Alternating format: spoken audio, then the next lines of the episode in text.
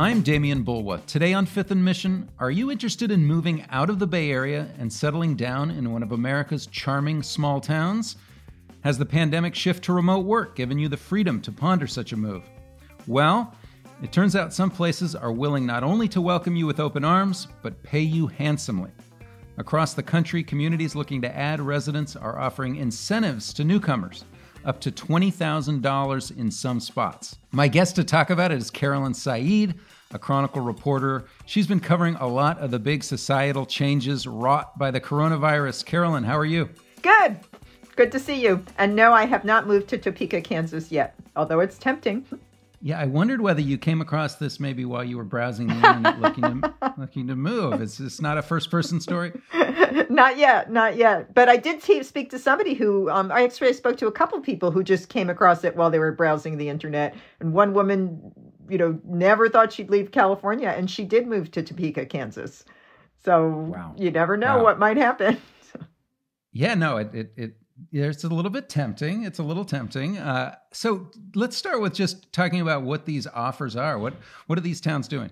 So a variety of small towns and also kind of rural counties are offering cash and a variety of other perks to people who move there, remote workers who stay at least a year, sometimes two years, and um, the the offers can range from some are just like a lot. You know you can build a house there they'll give you a lot worth 3000 but the more lucrative ones are amounts substantial amounts of money like maybe $10000 $12000 plus a variety of perks to move there and live there for at least a year or two.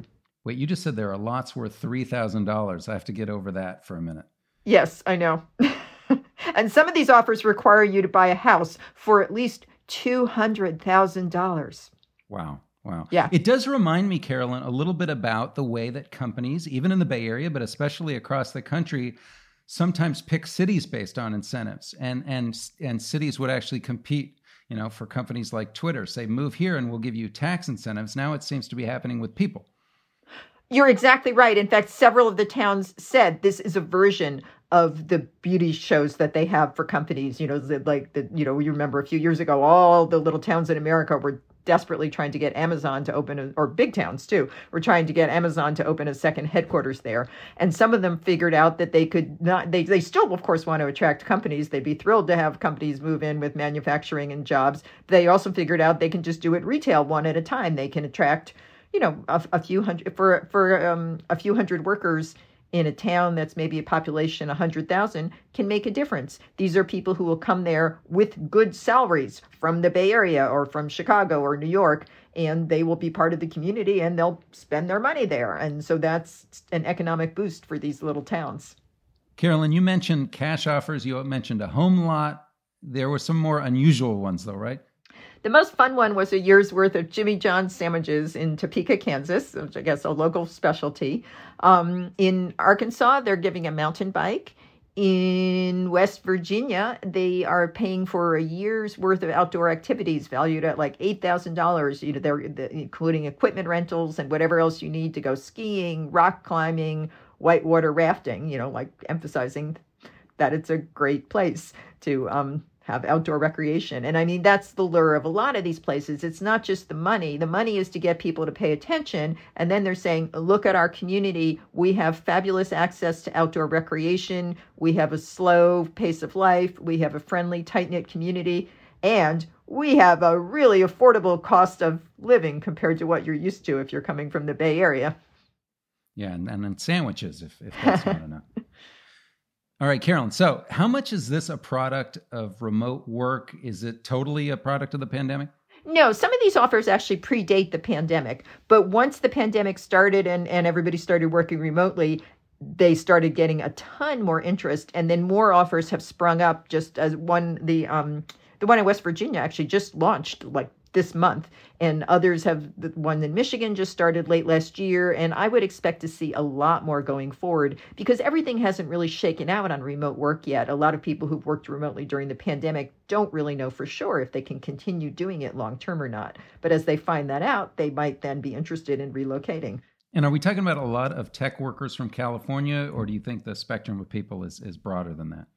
I think the spectrum is broader. I think people will relocate from, you know, lots of other urban areas besides California. Um, I do think the remote workers will tend to be in tech or tech related industries because those are the ones where you can work remotely. I mean, you have, you know, people who sit in front of a computer and talk on a phone have the option to work remotely. So, so I would expect to see kind of a heavy concentration from the tech industry. And where are we in a larger way in knowing whether people can can move? I mean, how many people in the Bay Area know what their companies are going to support and whether it's going to be possible? I think it's still a little early for that. Uh, I've seen a survey that said about half of companies say they will allow full-time remote work. Um, it's a much larger percentage that say they'll allow, you know, a hybrid of remote work and in-person work. But a lot of companies haven't really said for sure if they're going to allow it, and I think workers aren't certain yet if if that's going to work out for them, if they'll end up being a second class citizen, if they're not in the office getting FaceTime and in meetings in person. So I, I think you know we're going to see a lot of change and a lot of that shake out in the in the next year as we reopen post pandemic and um, see what the new reality is. All right, let's take a quick break. More with Carolyn Said when we return on Fifth and Mission.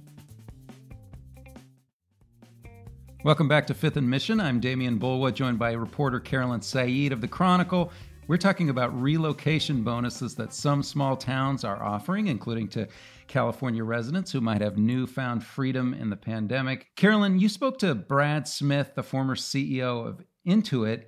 He talked about financing a program that offered cash outdoor activities to people who relocate to West Virginia in general. Why would he do that? Well, Brad is a West Virginia boy, as he told me very proudly, and he, um, you know, he is close to his roots. He feels that that state was good to him as he when he was growing up, and he feels it's a fabulous place. So he wants to help boost its economy. He and his wife are putting up the money for this program, and they hope to lure about a thousand remote workers there over the next five years starting with one town. This year they're starting with the town of Morgantown, but it's going to their program is going to spread to other towns, and then that program is offering twelve thousand cash plus a year's worth of free recreational activities. All right, for that program and, and in general, can everyone qualify? I imagine not everyone can just up and move and, and get the money. Right. All these programs have fine print. And actually, even if you meet their criteria, all of them are getting so many applications, they still have to sort of sort through them. So the fine print for pretty much all of them is you have to show that you have an income. You have to verify or get your employer to verify that you will be able to work remotely when you get there. And generally, you have to live there a year or two years. And, and sometimes they ration out the money to make sure you're there that long. In some cases, you have to buy a house. Um, when they get too many applicants, which is pretty much the case with all the programs, they do some in, they do some interviews you know, over Zoom. They have people fill out questionnaires. They're trying to find people who will be a good fit, who want to be part of the community, who really want to do this um, as as changing their life. Not, you know, most people wouldn't throw their whole life away for ten thousand dollars, but maybe they would if they were desperate. But they're they're not trying to find people who are desperate. They're trying to find people who genuinely want a new kind of lifestyle and will be integrated into the community. That raised the question for me of how do you make sure that you don't have unconscious bias in, in doing the selections? And, um, you know, all the programs assured me that they are not discriminating over, you know, race, ethnicity, religion, etc. Um, they're trying to have a variety of ages. They're trying to have a variety of sizes of families, you know, a mixture of single people, couples, and families with kids. Well, you were very kind. I was going to ask whether they had conscious bias in their selections. All right. On a, on a related note, are they seeing interest? I mean, eh, can we tell? Are, are they getting a lot of takers? Well, yes, they are seeing, a, you know, as I said, a lot of them are feeling sort of swamped with applications, especially since the pandemic and more people beginning to work remotely. But, uh, you know, all these programs are still fairly new. So there's not like a ton of people who've relocated. One of the biggest ones is in Tulsa, Oklahoma, and that one's about um, two or three years old. And they've had 700 people move there already, and they're hoping to do another 750 this year. And that's just the people who took the offer. Those people moved with their spouses and kids. So those 700 people who moved there actually resulted in um, an in population of almost um, 1,800 people, I think. So yes, there is tremendous interest, but then you know it's still not for everybody. I also talked to somebody who you know was piqued. His interest was piqued by the offer in Michigan, which was a, a pretty good offer of um, fifteen thousand dollars toward a home down payment. or 10,000 toward a home down payment plus 5,000 if you have kids in the schools. But at the end of the day, he and his wife decided they just weren't that interested in that community and it was a little too small town for them. But again, I mean, for the for the towns, putting up the money might actually be an investment, right? I mean, they could make more in in taxes and things like that. Absolutely, yeah. It's, it's definitely an you know an economic revitalization strategy, and in many cases, the parts, the um, agencies within the towns running these are part of their economic development, you know, bureau. Um, it makes a lot of sense for them to to bring in new blood, as I said, people who have who are good incomes and have money and will spend their money and will buy a house and pay property taxes, put their kids into schools. The schools get more money based on how many kids are enrolled.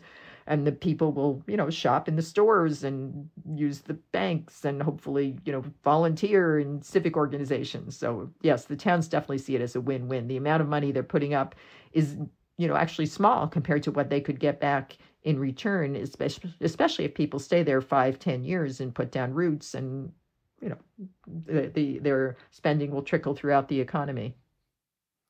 All right, I want to ask you about people that you've spoken to that have have actually taken the plunge. What what are they saying? So I, I, spoke at length to a woman who took the plunge in Tulsa, Oklahoma. I might have mistakenly previously said a, a different city.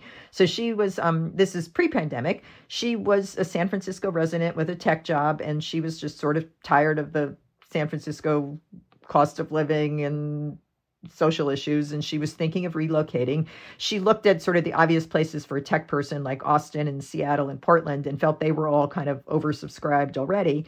And she had never really thought of Tulsa or Oklahoma, but because she was Googling this stuff, the offer popped up in her browser and it kept following her around the web. So she finally said, All right, I'll just, you know, look into it. So she filled out the application. And I guess they have a very thoughtful application that asks you a lot about what are you really looking for in your life? What are your priorities in terms of where you live? What's important to you? And she said that was a really good exercise. And in doing that, it did crystallize for her that she was interested in a small town. And then she was part of their first wave. They actually contacted her and offered to fly her out and have her, you know, tour the town and show her around. And she thought, all right, well, what have I got to lose? I'll just do it. You know, it's a free trip. Fun. So she went out there and spent a weekend and they showed her and and and you know talked about the program and talked about what the town had to offer and she was sold and she took the offer and she moved there and now she says she bought a house she has a boyfriend she's involved in volunteering she's very involved also with the other people who have moved there. That actually is is one aspect we haven't touched on. A lot of these programs, it's not just they give you the money and then say bye bye, have a nice life. They continue to work with you. They want you to be happy and to be integrated into the community. So they set up things like networking events with other people who've moved there or networking events with people who already live there. Often they give access to a co-working space um, so which is another way to meet people. And and she said she met you know a lot of people who would, were also moving there, and that's great because if you're a remote worker and you move to a small town where you don't know anybody, well, where are you going to meet people if you're sitting home in your bedroom every day doing your work? So that that's actually another sort of wraparound. Some of the programs have like a concierge service to help the people, the transplants, you know, find houses, figure out schooling, just figure out whatever they need. So that's that is another aspect of it. That's not a monetary um, thing, but it's it's it's a lot of extra support in moving somewhere. Wow. Last question, Carolyn. What about Hawaii? Are there any small towns in Hawaii that are on? Oh, I wish, I wish, I wish. I didn't run across that, but I'll look into it. Too bad. It seems like such a great place for remote work. Well, I mean, I think we did have an article a couple months ago about a lot of tech workers have relocated there, at least temporarily. Like they moved there and they rented houses for the duration. You know, Tahoe and Hawaii are two very popular places that Bay Area people relocated during the pandemic. But whether that's going to stick long term, I can't say. So. Yeah, but no cash. All right. Carolyn, thanks for joining me. Thanks for having me.